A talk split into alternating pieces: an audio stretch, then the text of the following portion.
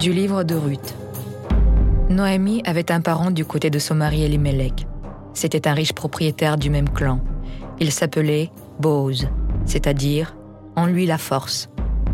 Ruth, la Moabite, dit à Noémie Laisse-moi aller glaner dans les champs, derrière celui aux yeux de qui je trouverai grâce.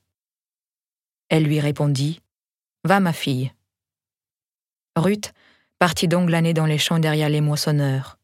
Elle se trouva par bonheur dans la parcelle d'un champ appartenant à Boaz, du clan d'Elimelech. Et voici que Boaz arriva de Bethléem. Il dit au moissonneur Le Seigneur soit avec vous. Et ceux-ci lui répondirent Que le Seigneur te bénisse.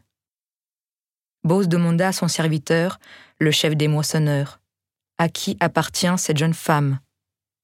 Celui-ci lui répondit Cette jeune femme est une Moabite elle est revenue avec Noémie des champs de Moab.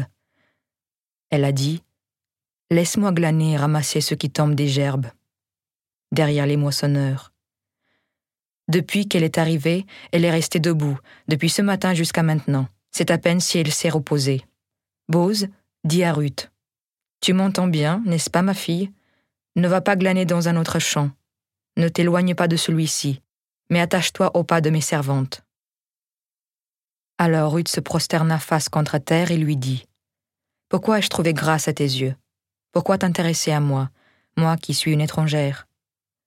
Bose lui répondit On m'a dit et répété tout ce que tu as fait pour ta belle-mère après la mort de ton mari, comment tu as quitté ton père, ta mère et le pays de ta parenté pour te rendre chez un peuple que tu n'avais jamais connu de ta vie? Que le Seigneur te rende en bien ce que tu as fait. Qu'elle soit complète la récompense dont te comblera le Seigneur le Dieu d'Israël, sous les ailes de qui tu es venu t'abriter.